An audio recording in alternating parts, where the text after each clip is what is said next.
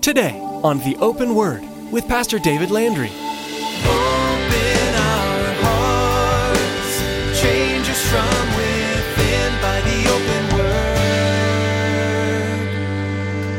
Give us ears to hear your truth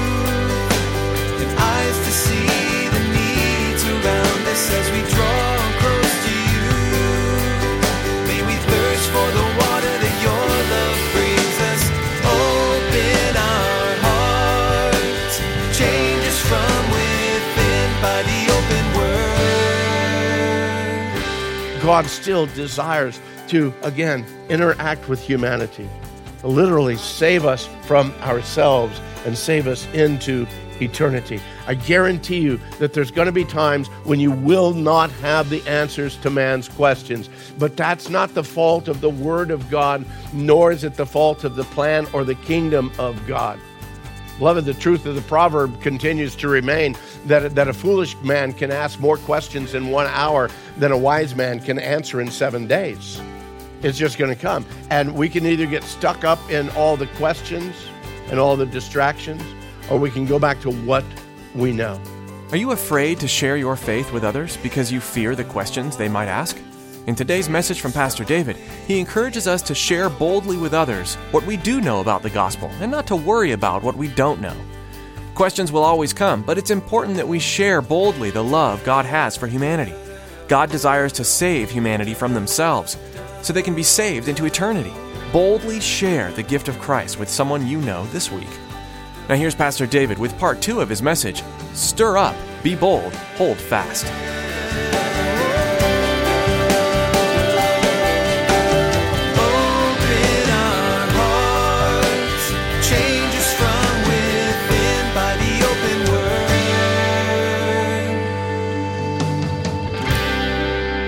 How in the world can I be apathetic?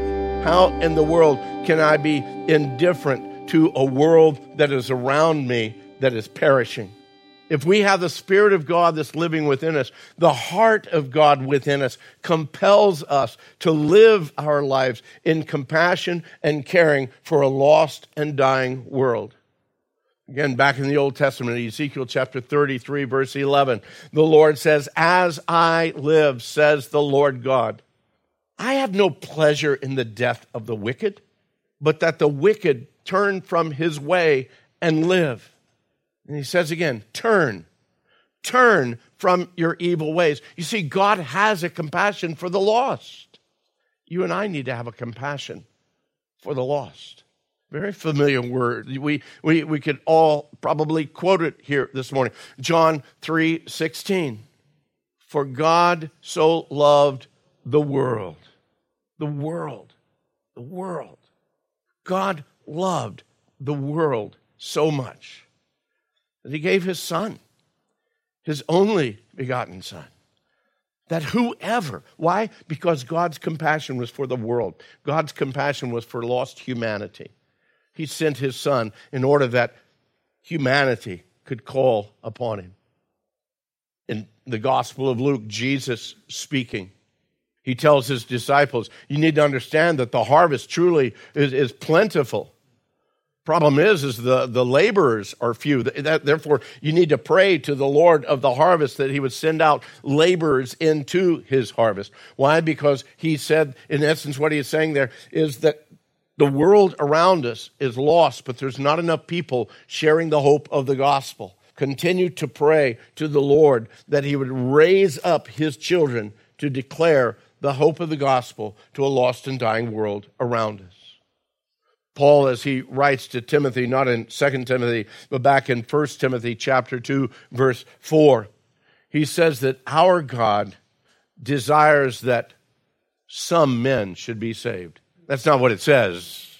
He says, Our God desires that all men be saved and to come to the knowledge of the truth.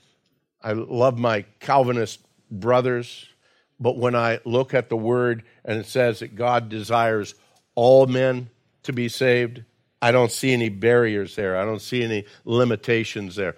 God's heart is big enough that he desires all men to be saved. That's why he sent Christ. Peter as he writes to the church in 2 Peter chapter 3 verse 9. He says you need to understand punishment is coming. To, uh, punishment for those that have rejected Christ is coming. But you also need to understand that God's not slack concerning that promise of the coming judgment, just because it hasn't happened yet. The reason it has not happened yet is because our God is long suffering toward us not willing that any should perish, but that all should come to repentance. Guys, I, I, share those verses with you in order that you and I might fully understand God has that kind of heart for the lost that are around us. We need that kind of heart. God, give us that heart. God, give me that heart that I look at people and I see there someone who is outside of the household of faith, someone who has eternity before them, a Christless eternity before them. And unless they come to a saving knowledge of Christ, they are forever, forever in hell. As a child of God, we're called to walk in obedience to the Holy Spirit's call and to his leading and to his commands. And we're supposed to do that without confusion, without doubt. We're supposed to do that in a disciplined manner when, when Paul says here, he says we should have that, that sound mind. Again, God gives us that sound mind. And again, it's a word that can be simply uh, translated or understood as, as discipline, but with that comes a deeper meaning. It means uh, a rationality without illusion, a rationality without illusion. In other words, I see the world around me. I understand what's going on. I see the hearts of men that have turned their, their heads away from God, and I, and, and I fully understand that. I can walk with rationality and understanding, but at the same time, I need to be willing to share the hope of the gospel. It says uh, that same kind of rationality, uh, there is discretion within our lives. The Word of God says, man, we don't cast our pearls before swine. I understand that. There are some that will reject the hope of the gospel. But I can't tell that by looking at the outside of a man, and neither can you. Guy comes, man, you, you see, man, his, his life is so messed up, and he's just totally a different personality, totally a different lifestyle than I am. And say, well, surely they're not going to, no, they would never come to Christ. Do I love them enough to share with them the hope of the gospel? Because that individual might be the one that man catches fire and brings a multitude of others.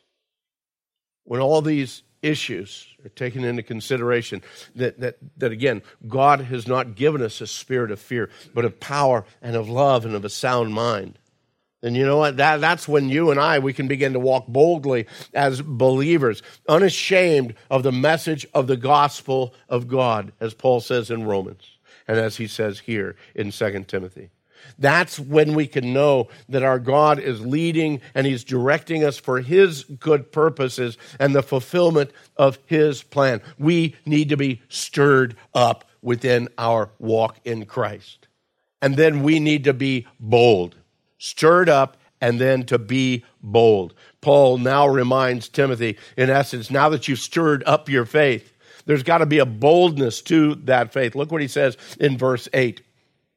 He says, Therefore, do not be ashamed of the testimony of our Lord, nor of me, his prisoner, but share with me in the sufferings for the gospel according to the power of God who has saved us and called us with a holy calling, not according to our works, but according to his own purpose and grace, which has given to us in Christ Jesus before time began but has now been revealed by the appearing of our Savior Jesus Christ, who has abolished death and brought life and immortality to light through the gospel, to which I was appointed a preacher and an apostle and a teacher to the Gentiles. This is a powerful charge to Timothy. There's a whole lot in there that we're not going to cover this morning primary thing is Paul here is telling Timothy, Timothy, don't be ashamed of the gospel. Timothy, don't be ashamed of my chains. Timothy, you need to understand you've got to be willing to share in that idea of suffering, willing to suffer for your faith. And then that fullness of understanding, he wraps it all according to the power of God. And whenever the enemy of our souls brings on any attack against the word of God or the message of the gospel, he's really quick. One of the first things he attacks is our pride. He will come to us in our pride. We want to share the word of Christ to a friend and to a neighbor, to someone, and the enemy comes back and says, Really? Do you, do you, do you honestly believe all the Bible? I mean, haven't, hasn't a lot of it been just rewritten and, and twisted around? It's no, you, you don't really believe all of the Bible, do you? Do you realize that is a line straight out of the garden? Has God really said? You see, that's the same attack on the word that's coming today. Well, you can't trust the Bible. That's not really what God said, is it? The enemy comes and says, Why, with all the scientific advances, all the archaeological findings, how can you still stand in your Christianity? Why, we know that man through the ages has believed in, in various and assorted myths and gods. And man, that, that's just the reality of, of different cultures. And you're just walking in this Christianity thing without the fullness of the understanding that Christianity has sustained every attack of the enemy not only Christianity sustaining it for 2,000 years, but even the message of the Old Testament, the word of the Old Testament, the writings of the prophets, the declarations of the prophets for another 1,000 or 1,500 years prior to that, that the word of God remains true. Let every other man be a liar. When we see discoveries like the Dead Sea Scrolls, that suddenly, man, no, the Bible hasn't changed, hardly at all. And yet, man, because the enemy is pushing through him, will push again the validity of the word. Oh, but how about this one? How can there really be a God in heaven? When we see events like Hurricane Harvey and Irma, when, when we see things like the fires up in the Pacific Northwest, when we realize, man, oh, the, the amount of world hunger, when we see war and the rumors of war and the, the, the soon coming war with, with crazy men like North Korea. And what about all the diseases that are killing and, and, and events like young children dying before their time, good and righteous men and women contacting diseases and dying long before? How can there really be a God in heaven who cares about this world when we see all of these things? Guys, the only answer we can really give them at that point in time is this is not the world that God created. When sin entered into the garden, everything changed. But in the midst of that, God still calls lost humanity to himself. You, you need to understand sometimes we don't have the answers to men's questions. And then we start to move again towards shame rather than standing firm in what we do know. Beloved, we need to be bold. We, we can, it, it's okay to say, you know what, I, I don't understand that myself. This one thing I do understand that in the midst of all of the wickedness of the world, God's love for the world was so much that he sent his son to be a sacrifice for the sin of mankind. So, in the midst of all of our failures as humanity, God still desires to, again, interact with humanity, to literally save us from ourselves and save us into eternity. I guarantee you that there's going to be times when you will not have the answers to man's questions. But that's not the fault of the Word of God, nor is it the fault of the plan or the kingdom of God. Beloved, the truth of the proverb continues to remain that, that a foolish man can ask more questions in one hour than a wise man can answer in seven days. It's just going to come. And we can either get stuck up in all the questions and all the distractions, or we can go back to what we know. Paul encouraged Timothy don't be ashamed of the gospel, and neither be ashamed of me, his prisoner. Now, understand whose prisoner was the Apostle Paul? Well, he's in a Roman jail, he's got Roman chains. Certainly, he's a prisoner of Rome. That's not the way that Paul looked at it. Paul said, No, no, I'm not Rome's prisoner. I'm God's prisoner. I surrendered myself to him years and years ago. And whatever the situation I'm in, this one thing I know that God, in his sovereignty over all of his universe, has allowed me to be in this place. I'm his prisoner. And I'm fully under his watch care and, and covering, even in the midst of that. And even if the time comes that my life is taken from me, I can say, even with Job, Blessed be the name of the Lord, because I'm in his care. That's a difficult thing to say, guys. I'm not just spouting out platitudes to you, you know, and, and stuff that says, hey, yeah, just, that's just the way. That's a difficult place to be, and it does not come overnight. That comes by continually trusting Him and continually growing in our knowledge of the greatness of who He is the might and the magnitude and the power of Almighty God. If He is not that powerful, then the situations that we find ourselves in, they're strictly under our control. And yet, that's not the truth.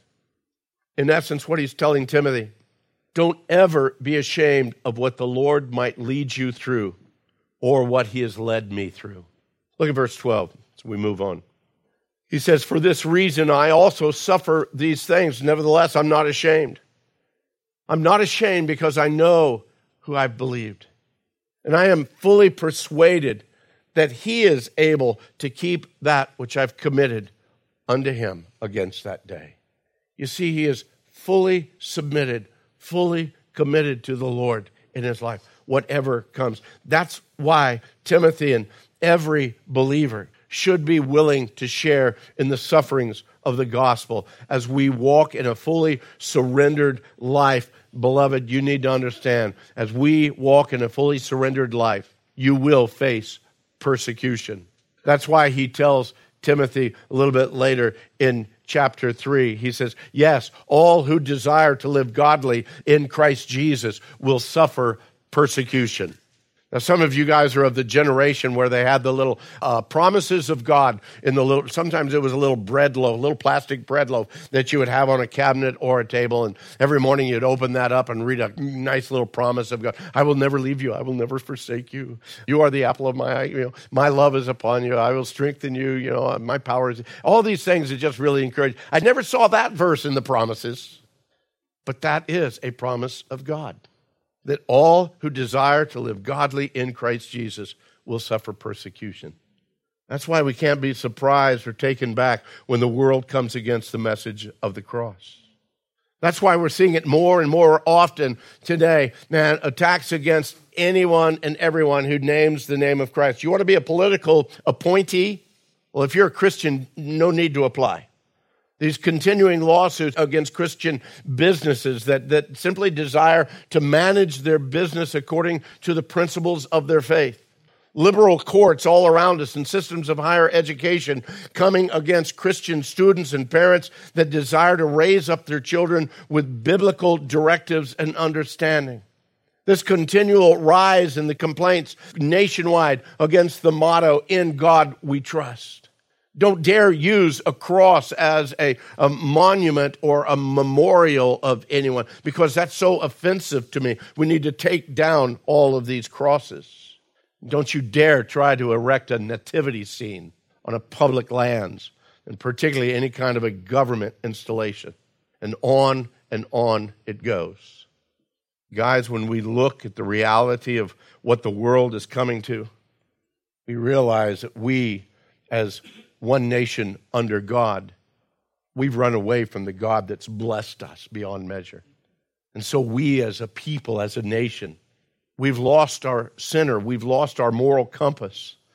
And we're witnessing within this nation this continued and growing lawlessness, rejection of authority. And beloved, we as a nation, we are teetering on the very edge of economic and social collapse. That's why now more than ever, we as believers, we need to be bold in our faith, to not be ashamed of the gospel and the testimony of the Lord. We need to stir up the gift of God within our lives.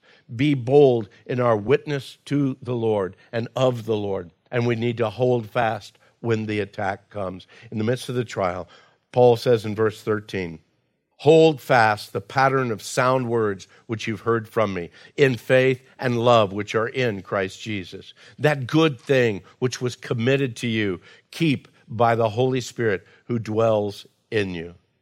when the trials, when the conflicts, when the persecutions come, every portion of your faith is going to be put to test. If you don't have a solid grasp on the Word of God in your life, you're going to be tossed to and fro. You're going to be carried about by every wind of doctrine and the trickery of man and the cunning craftiness of deceitful plotting. That's what Paul tells us in Ephesians 4. You won't be able to stand against the wiles of the devil.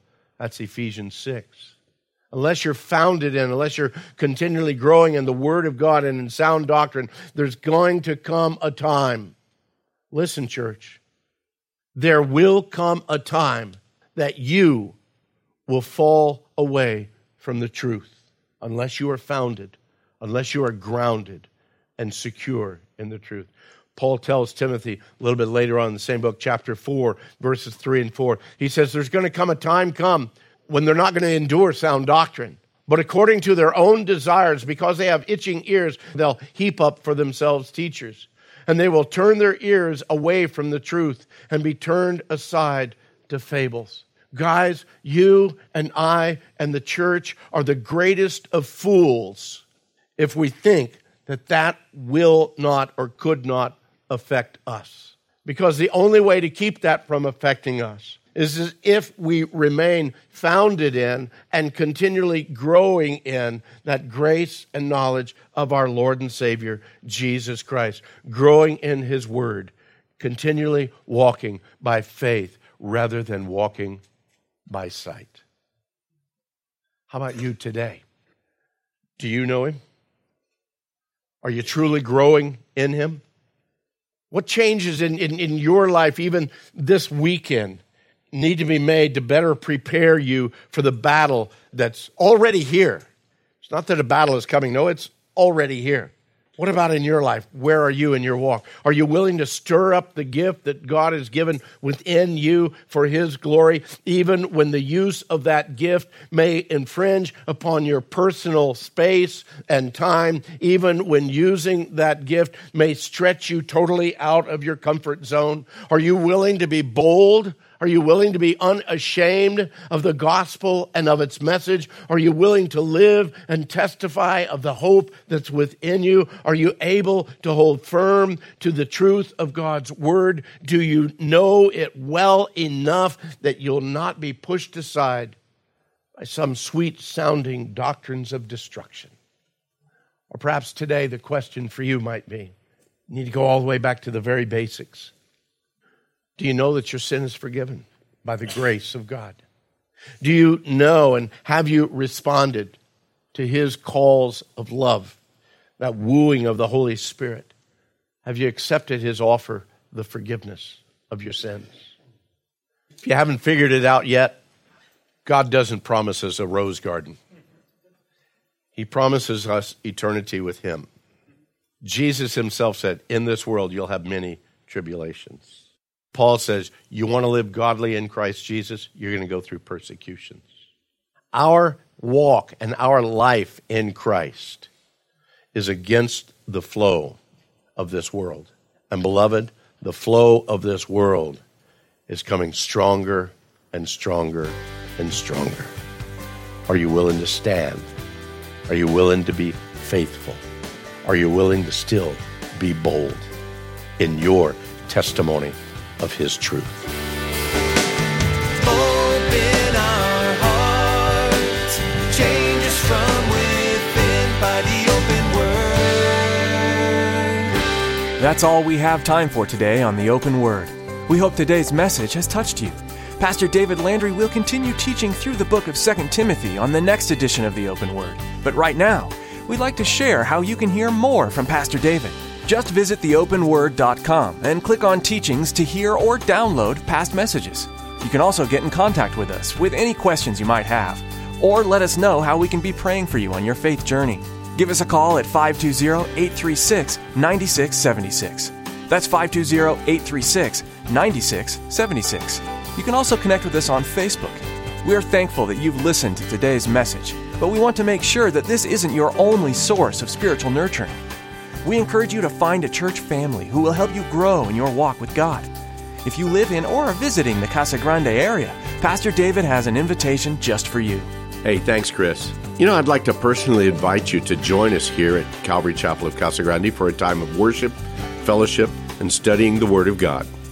We meet every Sunday at 9 o'clock and 11 o'clock in the morning, as well as Wednesday evening and Saturday evening at 6.30. You can find our address and directions by visiting theopenword.com and following the links to our church page. I look forward to meeting you in person and sharing this journey of faith with you. Thanks, Pastor David. That's all we have time for today. But be sure to tune in next time for more from the book of 2 Timothy, right here on the Open Word. Make us more